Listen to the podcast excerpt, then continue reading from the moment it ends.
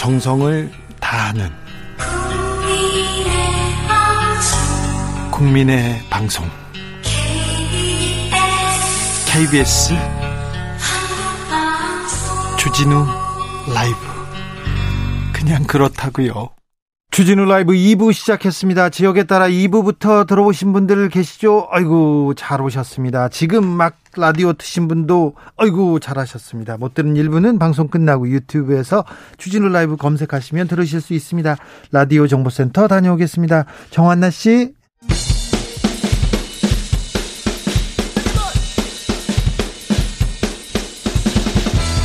틱탁 틱탁 틱탁 현란한 입담의 환상 드리블 오늘 이 뉴스를 주목하라 이슈 티키타카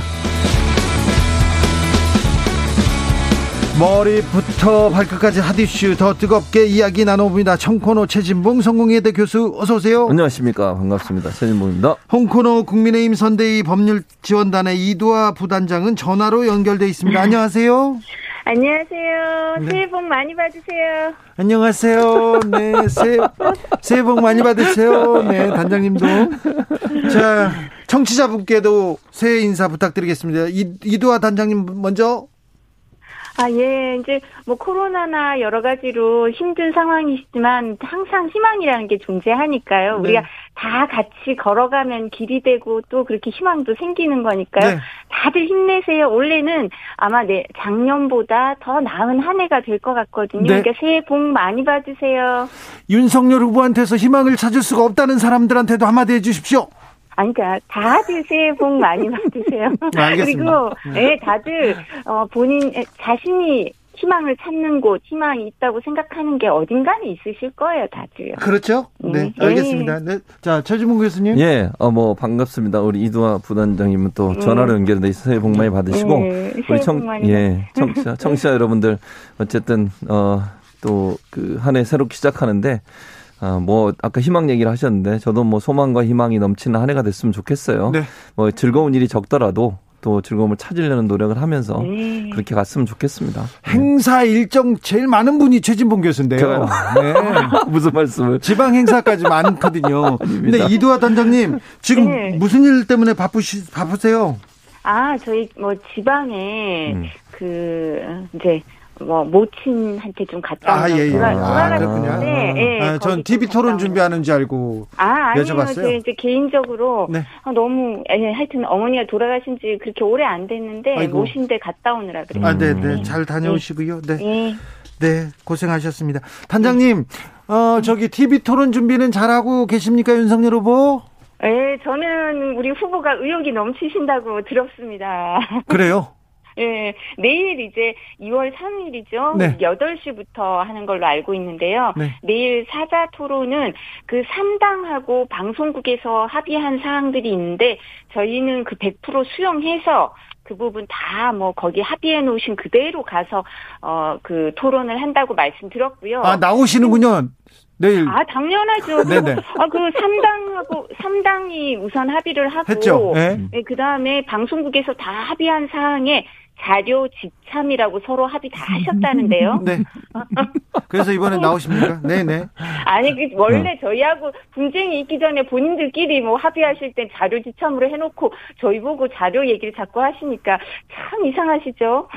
갑자기 자료 얘기를 어쨌든 나오게 돼서 다행이라는 생각이 들어요. 이번에는 또 안 나오실까봐 네, 걱정돼가지고. 29일부터 음, 음. 29일부터 계속 사자 토론은 음. 이 어, 방송국에서 다 중계도 하고 하니까 음. 당연히 참여하겠다고 계속해서 말씀드렸지 이 음. 부분 음. 입장이 바뀐 적이 없으세요. 그러니까 어쨌든 다행입니다. 저는 아닌데 혹시나 또 양자 토론 안 됐으니까 안 나가겠다 이러실까봐 걱정을 했었는데 나오셔서 다행이라는 아, 생각이 들고 음. 어쨌든 사자 토론을 통해서 국민들이 정말 그 어, 대통령 후보들 정책적인 네. 부분들 또 자질 이런 부분들이 잘 좀 이렇게 어, 평가받는 시간이 됐으면 좋겠어요.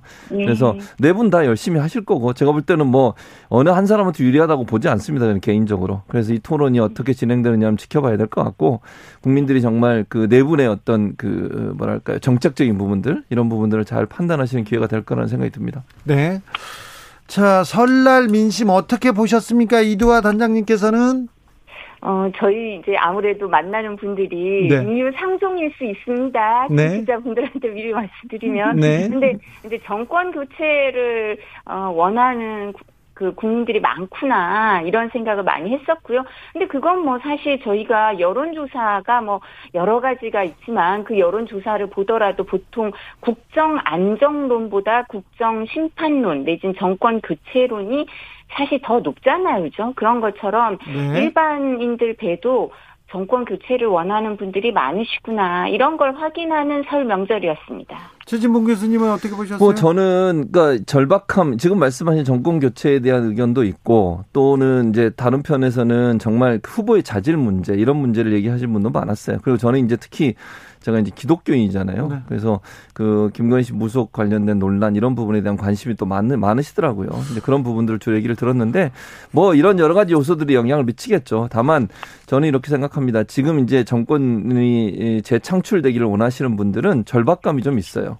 아, 이게 쉽지는 않겠구나라는 생각을 갖고 계시고, 그래서 더 열심히 해야 되겠다. 이런 모습들을 많이 보게 돼서 이렇게 끝까지 가야 된다고 저는 봅니다. 절박하게 정말 뒤진다는 마음으로 뒤지고 있다는 생각과 자세로 가는 것이 필요하다고 생각합니다. 어, 제가 저도 조금 말씀을 더 드리자면 음. 네. 사실 절박함은 야당이 항상 더 절박하거든요. 여당은 합법적인 여러 가지 뭐 이렇게 할 수 있는 여러 가지가 있기 때문에 야당은 지금 의석수도 적은 야당이잖아요. 그럼 국민들이 정권 안정론보다 정권 심판론이 더 높은데도 불구하고 야당 후보인 윤석열 후보가 그 정권 교체론 심판론을 다 흡수하고 있지 못해요. 그렇기 때문에 저희도 절박합니다. 그리고 정권 교체라는 건 항상 어렵거든요. 있거든요. 그래서 절박하고요. 의석수도 적어서 절박하고요. 그리고 자질 얘기하셔서 후보 자질 얘기하니까 대장동 부동산 얘기도 많이 하시고 성남 FC 얘기도 많이 하시고 또 김혜경 여사에 대해서도 뭐 대리 처방, 약 대리 처방 그리고 장남 퇴원 수속 대리 수속 뭐 여러 가지 의정 문제, 공무원에 대한 갑질 그런 얘기도 많이 하시던데요. 그래요? 네. 그런데 SNS에는요, 네. SNS 데이터를 이렇게 검색해 봤더니, 윤석열 후보보다, 어, 이재명 후보보다, 김건희 씨 관련된 SNS가 가장 많았대요. 그래서 이, 이재명, 윤석열 후보의 그 검색량을 합해도 김건희 씨의 어, 검색량을 따라가지 못했다는데 이 점은 어떻게 보시는지요? 이두아 단장님? 어, 그 부분은 저희가 좀 지켜봐야 될 것 같은데요. 이제 일시적인 그런 관심인지 앞으로도 예. 계속 될 건지 그리고 저희 입장에선 이게 긍정적으로 표까지 연결될 건지 이런 부분을 좀 지켜봐야 되는데 긍정적으로 보고 예, 보고서를 지켜봤는데요. 네. 이렇게 나와 있더라고요. 네이버 검색에서 보니까 김건희 대표에 대해서 100으로 보면 검색 지수를 예. 이재명 표 세신 그때 막 큰설 하시면서 예, 예. 여러 가지 얘기하셨잖아요. 그게 10이라 그러더라고요. 네. 그러니까 정말 10분의 1밖에 안 되시는 거예요. 근데 이게 과연 표로 연결되고 우리한테 지지로 나타날지 이런 관심이 그건 저희가 노력해야 될 부분이고 앞으로 이 부분 지켜봐야 되지 뭐 지금 유분리 이렇게 따지기는 좀 어렵지 않을까 싶습니다. 그러니까요. 저는 거기 이제 음. 뒷부분에 동의해요. 유분리를 지금 따질 수 없는데 아까 10분의 1 말씀하셔서 근데 저는 네. 그 김건희 씨 관련된 여러 가지 이제 검색량 이런 부분이 늘어났다고 하는 것이 반드시 긍정적일 거냐. 저는 그렇게 보진 않아요. 왜냐하면 검색을 한다는 것이 꼭 그 좋은 얘기만 검색하는 건 아니거든요. 예를 들면 녹취록 관련해서 여러 가지 얘기들이 나왔고 그와 관련된 사람들이 관심이 많은데 그 내용이 만약 부정적인 내용이 있을 수도 있잖아요. 무속 관련된 얘기일 수도 있고 또 본인이 정권을 내가 정권을 잡으면 예컨대 뭐 이런 얘기했던 거 언론에 대해서 어떤 억압을 하겠다는 오히려 부정적인 게 많지 않았습니까? 그러니까 그게 많았죠. 근데 그런 부분들이 검색을 많이 했다고 하면 검색량이 많다는 것만으로 과연 긍정적일까? 물론 말씀하신 것처럼 추후에 봐야 되겠죠. 어떤 영향을 미치는지. 그런데 검색량 자체가 많았다는 것이 부정적으로도 영향을 미칠 수 있는 부분은 분명히 있다고 봅니다. 근데 어. 제가 조금 네. 부연해서 네. 말씀을 드리자면 사실 이제 무속 논란 얘기를 하시지만 이 부분도 어, 사적인 대화로 생각을 하고 얘기를 한 게 아닌가 싶고요. 네, 왜냐하면 사적, 예. 네, 서울경제 뭐 이런 신문에 보도되고 그다음에 또 일부 그 유튜브에서 방송한 걸 보면 김건희 대표가 그 서울의 소리 그분한테 이모 기자님한테 아 이거 뭐 우리 이 얘기는 보도 안 할 거지 이거는 그냥 우리끼리 하는 얘기지 이렇게 예, 예. 개인적인 대화지라고 전제를 하니까 아 내가 나는 남자입니다 믿으세요 뭐 이렇게 얘기를 하더라고요. 그런 부분도 반영이 될 거고 또 네. 사실 김건희 대표가 김장원 목사님을 또 한 두 차례 뵀거든요. 그런 부분에서 또 일정 부분 또 이런 부분 알게 될 거고 국민들이요. 또 뿐만 아니라 좀 전에 언급하시면서 뭐 내가 정권을 잡으면 그게 사실 사적인 대화에서 그냥 해보는 말이지 뭐 거기에 대해서 뭐 권력 남용 의지 이런 얘기를 이재명 후보가 하시던데 언론과 관련돼서도 이재명 후보는 조선일보 TV조선에 대해서 대장동 게이트 보도한다고 없애버리겠다 이렇게 말씀하신 분이에요. 대통령 후보가 그분이 뭐 모든 언론에 대한 없애버리겠다고 얘기했습니까? 네. 네, 그 없애버리겠다는 취지로 얘기를 하셨어요. 확인해 보세요. 취지로. 네. 네, 그러니까 그분이 그렇게 후보가 대통령 후보가 그런 말씀을 하시는데 그분이 뭐 권력 남용 의지가 있으신 거지 뭐 배우자가 뭐 말하는 게 무슨 의지가 있겠습니까? 거의 개인적인 대화인데요. 최진봉 교수님 개인적인 아니, 그리고 좀 전에 뭐 조금만 말씀드리면 이재명 후보가 그 조선을 없애버리겠다는 취지로 말씀하실 때 그거 기자회견인가 아예 공식 석상에서 말씀을 하신 거지 그냥 개인적 인 대화 절대 아닙니다. 뭐 저는 그거는 모르게 확인하고 있으니까요. 그건 확인이 네, 될것 같고요. 그건 떠나서 네, 사적인 대화라고 자꾸 얘기를 하시는데 음. 사적인 대화라 하더라도 예를 들어 저는 뭐 그렇게 생각하진 않지만 그렇다 하더라도 그런 얘기들이 후보자 그러니까 후보자의 배우자 되시는 분이 그런 생각과 가치관을 갖고 있는 게 문제가 되는 거예요. 그러니까 국민들이 볼 때는 이게 뭐 어, 녹음이 됐다, 녹취가 됐다 이것도 물론 어떤 방식으로 됐냐도 중요하죠. 그런 부분도 중요하지만 실제 그분이 어떤 생각과 사상과 가치관을 갖고 서 있느냐 하는 부분이 저는 중요한 평가의 기준이 될 거라고 생각해요. 그래서 그런 부분들이 그냥 사적 대화 대화였기 때문에 문제가 없다 이렇게 넘어갈 수 있는 문제는 저는 아니라고 보고요. 평소에 그분이 생각하고 또 행동했던 부분들이 말로 표현되는 부분이고 그분에서 국민들은 판단할 수밖에 없다. 무속 관련된 논란도 한두 번이 아니고 여러 번 반복적으로 비슷한 내용들을 얘기하신 거잖아요. 본인은 심지어 어 내가 웬만한 점장 점쟁이들은 자기가 점을 쳐줄 정도로 능력이 있다라고 얘기하신 부분도 있고 또뭐 도사들과 얘기 하는 거 좋아하시고 삶에 대해서 얘기하고 그런 부분은 또 본인이 뭐 배우자 만나는 윤석열 후보 만나신 것도 어떤 무정 스님인가요? 그분이 뭐 중간에서 다리를 놔주셔서 만나셨고 또 윤석열 후보도 20대부터 그분과의 관계가 있었고 뭐 여러 가지 얘기들 건진 법사 문제도 그렇고 이런 문제들이 그냥 단순히 사적 대화라고 넘어가기는 좀 어, 국민들에게는 상당히 충격적일 수 있고 또 관심사가 될 수 있는 부분이기 때문에 영향을 미칠 거라고 저는 봅니다. 이두화 단장님. 아, 네, 제가 조금 말씀을 드리자면 지금 말씀하신 부분 물론 말을 잘못한 부분이 있으면 거기에 대해서 이제 공인의 그 배우자로서 사죄도 하고 사죄한 부분도 있고요. 그런 부분 또 어, 이렇게 앞으로도 그럴 기회가 있을 텐데 말씀하신 것처럼 말보다는 행동을 봐야겠죠. 그러니까 김혜경 씨 행동을 보자고요. 공 공무원을 그렇게 그 갑질시키면 갑질하면서 공무원을 사적인 일에 어, 이용하는 그런 분이 계시는데 그건 명백한 불법 행위거든요. 그러니까 말에 지나지 않는 거 보지 말고 말보다 행동을 보자고요. 누가 잘못했는지 보고요. 그리고 지금 말씀드렸던 것처럼 후보자의 배우자보다 후보가 본인이 바로 공식석상에서 한 말 갖고 판단하자고요. 그리고 행동 갖고 판단해야 되지 않겠습니까? 지금 김혜경 씨는 명백한 불법행위, 의료법 위반도 하셨고요. 공무원을 그렇게 사적인 일에 이용하면 권한 남용하셨고요. 이재명 후보는 그렇다면 국고 손실죄인데 거기에 대해서 5일, 6일이 지났는데 한 번도 지금 입장을 안 밝히시잖아요. 그게 사실관계가 확인이 어려운 일입니까? 약이 어느 날 뿅 나타났는데 본인이 안 갖고 왔는데 약이 어디서 나타나겠습니까? 자, 뿅 최진봉 교수한테 가보겠습니다. 그러니까 배모 씨 관련해서는 지금 말씀하신 것처럼 배모 씨는 본인은 사적 일을 한 적이 없다고 얘기를 하고 있어요. 현재는 그리고 이게 허위 사실이라고 얘기를 하고 있고 선거에 개입하려는 의도를 갖고 그 녹음을 했던 분 김모 씨인가요? 그분에 대해서 지금 얘기를 하고 있기 때문에 사실관계가 저는 확인이 돼야 된다고 생각해요. 지금 이노아 부단장이 말씀하신 건 의혹과 추측으로 말씀하시는 거고 이 당사자인 배모 씨 입장에서는 자기는 사적 일을 한 적이 없다고 얘기를 하고 있잖아요. 그래서 이 부분은 조사가 필요하면 조사를 해야 될 것이고요. 또 증거가 나오면 증거를 갖고 얘기를 할 거라고 저는 생각을 합니다. 현재 본인은 실행했다고 얘기하는 본인 입장에서는 전혀 아니라고 지금 부인하고 있는 상황이기 때문에 단정적으로 지금 그렇게 했다라고 얘기할 수 있는 상황은 아니라고 봅니다. 아니 그러면 약을 본인이 처방 을 직접 가서 안 받았는데 약이 어느 날 나타나면 그건 어디서 나타난 걸까요? 그럼 김혜경 씨가 입장을 밝혀야죠. 나는 그런 약을 먹은 적이 없다. 이 김 이 그런 걸 한 적이 없다. 그러니까 거짓말이다 이렇게 얘기를 하셔야 되는데 입장을 안 밝히고요. 그 배모 씨란 분만 입장을 밝히는데 배모 씨가 그 언론에는 그렇게 얘기를 하고 나서 허위 사실이다 이렇게 얘기를 하고 나서 자. 지금 제보자한테는 사과 문자를 보낸 게 그게 확인이 돼서 그게 또 언론에 이두아 단장님 네. 얘기 얘기와 관련해서 지금 속보가 네. 들어왔습니다. 이재명 네. 더불어민주당 후보의 아내 네. 김희경 씨가 어, 경기지사로 재직 중일 때 이 후보가 경기도 네. 공무원을 사적으로 이용하는 듯 황제 의전을 받았다는 의혹에 대해서 해당 공무원에게 지시를 한 배모 전 사마가 사, 배모 전 사무관이 사과를 했습니다. 그는 해당 의혹에 대해서 모두 자신이 한 일이라고 주장하면서 사과했습니다. 네. 어, 허위 사실이라 그러더니 또 사과하네요. 그리고 그리고 그분이 그러면 어 약을 누구한테서 처방받으란 얘기를 듣고 약 처방을 했을까요? 개인 정보는 어디서 얻었을까요? 그것도 이상하죠. 자. 배, 그 후보 배우자 얘기에서 이제 좀 후보들의 비전, 정책 이런 걸로 넘어가야 될 텐데.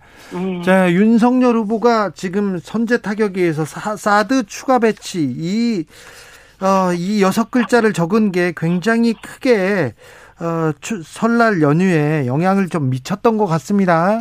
이두화 단장님. 사실 이 부분에 대해서 저희는 이제 사드 추가 배치라고 말씀을 드렸는데 네. 그 뒤에 외교 안보 팀에서 기자회견을 하면서 정책에 대해서 설명을 다 드렸어요.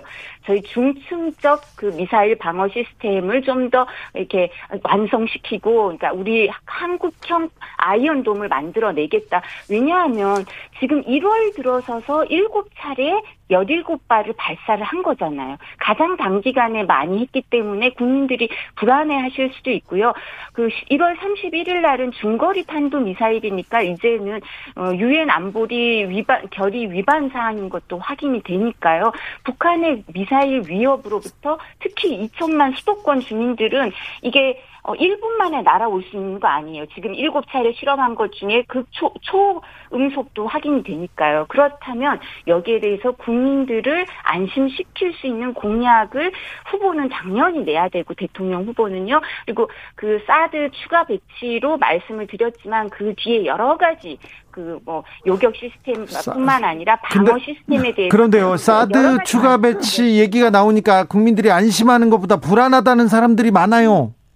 왜 불안하시죠? 지금 미, 어, 북한이 일곱 차례 발사하면 그럼 우리가 가만히 있어야 될까요? 아니 그래도 불안하죠. 말씀을 드려야 되죠. 네. 자 두 번 첫, 일곱 차례 응. 발사하면 그냥 가만히 있어야 아니 되나요? 가만히 있는 게 아니고요. 가만히 있는 게 아니고요. 일단 사드라고 하는 것은 지상으로 40km 그러니까 고도에서 미사일이 발사됐을 때 그걸 요격하는 시스템이에요. 그럼 주로 이제 중장거리 미사일 우리나라로 쏘는 것보다 미국이나 이런 쪽으로 쏘는 미사일을 타격하기 위해서 사드를 운영하는 것이고요. 우리는 지금 천 궁이라고 해서 우리나라 자체적으로 개발한 미사일을 통해서 적어도 미사일을 방어할 수 있는 체계를 갖추고 있습니다. 그래서 저는 만약에 윤석열 후보가 우리 수도권을 방어한다고 하면 그러니까 저고도 미사일을 방어할 수 있는 시스템과 체계를 만드는 데도 관심을 가져야 돼요. 사, 사드가 우리나라로 지금 서울이나 이쪽으로 오는 미사일을 막을 수 있는 그런 시스템의 장비가 아니고요. 네. 중장거리 장비를 만드는 예를 들면 ICBM이나 이런 미사일을 발사했을 때 그걸 요격하는 장비인 거예요. 그러니까 그건 번지수가 잘못됐고 사드 배치라고 하는 것이 과연 아까 말씀드린 것처럼 실제 우리 수도권 방어에 도움이 되냐 하는 부분에서 논란이 있고 또 하나는 이게 중국과의 갈등을 유발시켜서 우리와 중국과의 갈등이 되면 우리나라 지금 수출을 제일 많이 하는 데가 중국입니다. 수입도 제일 많이 하는 데가 중국이고요. 그런 무역 갈등이 과연 우리에게 도움이 될 거냐 하는 부분도 함께 고민하면서 말씀을 하신 게 필요하다고 생각합니다. 알겠습니다. 이두하 단장님 마지막으로 네. 시간이 네. 돼서 마지막으로 하나만 여쭤볼 텐데 네. 이상돈 교수께서 아, 윤석열 후보 국민의힘에서 트럼프식 선거 운동을 지금 따라하고 있다. 혐오, 적대감을 조장해서 지금 지지자들을 결집하고 있다. 이렇게 분석하시던데 여기에 대해서 짧게 부탁드립니다. 이상돈 교수님은 지금 정치권에서 떠난 지 오래돼서 그분의 논평에 대해서 제가 논평을 해야 되나요? 잘 알겠어요. 모르겠습니다. 네, 마무리하겠습니다. 이슈 티키타카 최진봉 이두아 이두아 최진봉 두 분 감사합니다. 복 많이 받으세요. 감사합니다. 네, 감사합니다. 네. 대선을 향해 외쳐라. 하루 한 소원. 주진우 라이브 청취자들이 보내주신 정치권에 바라는 소원. 하루에 하나씩 정치권을 향해 날려드립니다. 오늘의 소원은 023님. 40대. 끼인 세대도 좀 봐주셨으면 좋겠어요. 2030 세대들도 힘들다지만 부디 세대마다 힘든 상황들을 고루 살펴주시면 좋겠습니다. 대선까지 D-35일 하루 한 소원 내일도 기대해 주세요.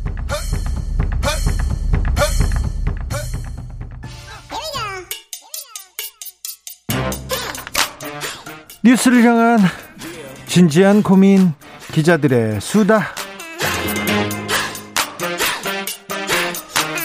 라이브 기자실을 찾은 오늘의 기자는 코인데스크 코리아 김병철 기자입니다. 어서 오세요. 네, 안녕하세요. 설 잘 보내셨습니까? 네, 네. 새해 복 많이 받으십시오. 복 많이 받으십시오. 코인 시장 어떻습니까? 아, 조금씩 올라가고 있는 중인데요. 올라가요? 네, 그래도 많이 떨어진 상황이죠. 네. 네, 비트코인은 지난주에 4천만 원까지 내려갔다가 지금은 소폭 올라서 4,700만 원을 좀 거래. 올라갔네요. 네. 전주 대비 한 5% 상승했고요. 이더리움은 13% 올라서 오늘 340만 원에 거래되고 있습니다. 네. 자, 대선 후보, 후보들의 공약 중에 세금 공약 궁금합니다. 좀 알려주십시오. 네, 주식, 부동산 세금 공약을 좀 나눠서 설명 좀 드리려고 하는데요. 먼저 주식부터 주식 세금을 설명드리면 일단 지금 이슈는 윤석열 국민의힘 대선 후보가 최근에 주식 양도소득세 전면 폐지를 공약을 했습니다. 전면 폐지예요. 네. 어, 내년부터 국내 주식 투자로 5천만 원 이상의 이익을 거두면 이 개인 투자자에게 양도세를 부과를 하거든요. 네. 근데 이거를 백지화하겠다라는 게 윤 후보의 지금 공약이고요. 이재, 어, 이재명 후보는요?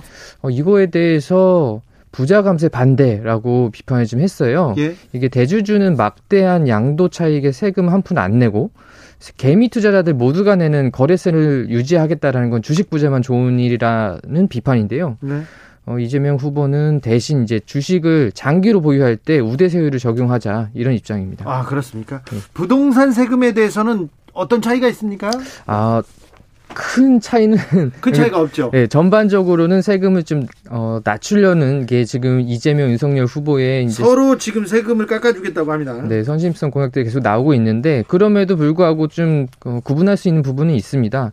이제 한국의 부동산 세금을 좀 보면 재산세나 종합소득 종합 부동산세 같은 보유세 비율은 좀 상대적으로 낮고요. 네. 취등록세 같은 거래세는 좀 높은 편이에요. 아, 선, 높아요. 선진국에 비해서는. 네. 이제 이재명, 안철수, 심상정 후보는 이 보유세를 강화하겠다는 입장이고 이제 윤석열 후보 같은 경우는 보유세, 거래세 둘다좀 낮추겠다는 건데 조금 더 이제 들어가서 보면 이재명 후보는 부동산 투기를 막으려면 거래세를 줄이고 현재 이제 0.17%에 불과한 이 실효소득 보유세를 1%까지 점차 늘리겠다라고 좀 말을 했습니다. 음. 그런데 어쨌든 윤 후보가 계속 이제 감세 쪽으로 공약을 내다 보니까 좀 세부적으로는 그 이재명 후보도 공약을 좀 더 과세 완화 쪽으로 수정되고 있어요. 그렇죠. 그렇게 보입니다. 네. 큰 부동산 세금에 대해서는 큰 차이가 없다는 거. 네, 전반적으로는 다좀 어, 낮추려고 하는 거고 보유세는 좀 높이자라는 게 어, 이재명, 안철수, 심상정 그리고 윤석열은 둘 다 낮추자. 예. 이겁니다.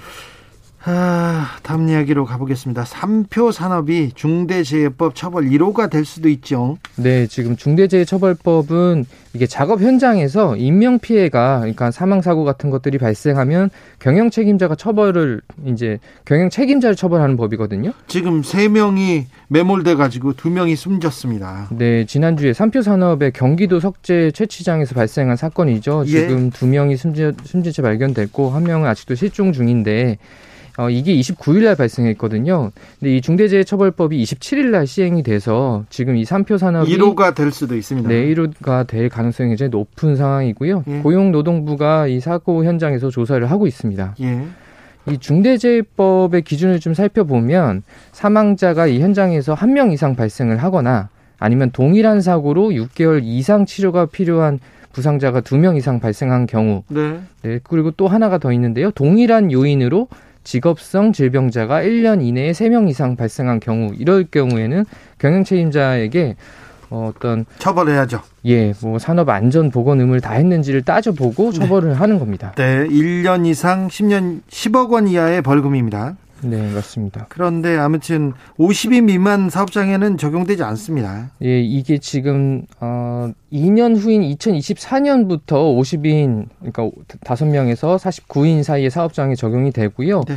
그뭐 5인 미만의 사업장은 뭐 앞으로도 계속 적용이 되진 않습니다. 아무튼 기업들 안전을 위해선 좀 더 노력해야 됩니다. 더 노력해야 돼요. 네, 아무래도 이게 뭐 사망자가 발생하는 사건에 대해서 경영자에게 책임을 묻는 거니까요. 예. 어, 중대재해법이 잘 시행이 돼야겠죠. 예. 그래야 됩니다. 방금 전 속보 전해드립니다. 경기도 양주시 삼표산업 채석장 붕괴 매몰 사고 현장에서 마지막 실종자 정모 씨로 추정되는 남성이 발견됐습니다. 당국이 수습 작업을 진행 중에 있다고 합니다.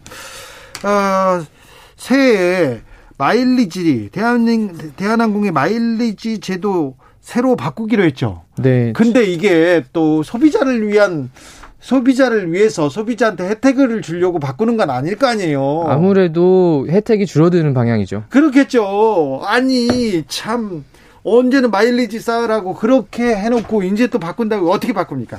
네, 어, 지금 대한항공 같은 경우에 2023년 그러니까 내년 4월부터 새로운 마일리지 제도를 시행을 하는데요. 네. 어, 지금은 인천에서 미국 동부 도시를 왕복할 경우에는 12만 5천 마일이 필요를 한데 이제 개편 후에는 18만 마일이 필요를 합니다. 아, 이거는 그럼 40% 넘게 더 지금 오르는 거잖아요. 네, 맞습니다. 지금 가격을 40% 올리는 거 아닙니까? 네, 뭐 사실상 마일리지로만 따지면 또 올라가는 게 맞고요. 네. 마일리지 혜택이 확실히 줄어드는 거죠. 네. 그래서 이 마일리지 개편 전에 항공권을 발권을 하면 지금 현재의 제도로 항공권을 발권을 할 수가 있어요. 아니. 그런데 예. 20아 그거 코로나 시대에 어떻게 될지 모르는데 어떻게 먼저 발권을 하라는 거예요? 이거 말고 어떤 방법이 없습니까? 어, 아무래도 코로나가 계속 장기화되면 사실은 발권하기가 어렵긴 할 텐데 그럼에도 미리 미리 좀 해두는 게 좋긴 하, 합니다. 이게 미리 예약할 수가 있는데요. 어, 이 개편한 시행일은 항공기 탑승일이 아니라 발권일 기준이라서 내년 4월부터 시행이니까 3월 31일 전에 항공권을 발권해 두면은 기존의 어떤 제도로 적용을 받을 수 있고요. 다만 이제 항공기마다 마일리지로 발권할 수 있는 좌석수가 굉장히 적거든요. 예. 그래서 최대한 일찍 예약하는 게 좋고 이제 대한항공 같은 경우는 출발일 361일 전 거의 1년 전부터 예약이 가능하거든요. 그래서 미리 2023년 이후에 내년 이후에 어떤 여행 계획 같은 것들은 마일리지로 좀 해두시는 아니, 게 좋습니다. 기자님 이거 물병만 안 던졌지, 네. 이거 땅콩만 안 던졌지, 이거 강도 같아요. 40%나 올린다는 게 이게 말이 됩니까? 이 공정위에서 얘기해야 되는 거 아닌가요? 사실 이게 이제 어, 시행이 되려다가 소비자 반발로 2년이 좀 밀린 거긴 합니다. 밀렸어도 너무 많이 올리잖아요. 그래도 계속 올리지 않습니까? 그리고 비행기 표값 언제 뭐 올려 아, 안 올렸다 내렸다 이런 얘기 또 못 들어봤어요? 그렇죠. 비행기 항공권 네, 가격이 낮아졌다는 얘기는 들어본 적이 없죠. 그러니까요. 네. 게다가 네. 아시아나 항공 같은 경우도 있는데요. 네. 지금 네. 대한항공이랑 통합이 되잖아요. 그래 그러면, 그러니까요. 예.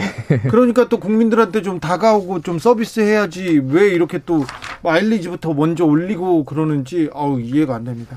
네, 아무래도 반발이 좀 많이 있을 것 같기는 합니다. 기자님께서 대한항공 앞에 가서 삭발 시위 하시는 건 어떻습니까? 제가 항의를 네. 대신해 주십시오. 알겠습니다. 김병철 기자는 오늘 오늘이 마지막 시간이었습니다. 더 좋은 계획이 있고 큰 꿈이 있다고 하는데 그 꿈 이루시길 바랍니다. 감사합니다. 네, 감사합니다. 지금까지 코인데스크 코리아 김병철 기자였습니다. 감사합니다. 감사합니다. 교통정보센터 다녀오겠습니다. 김민희 씨.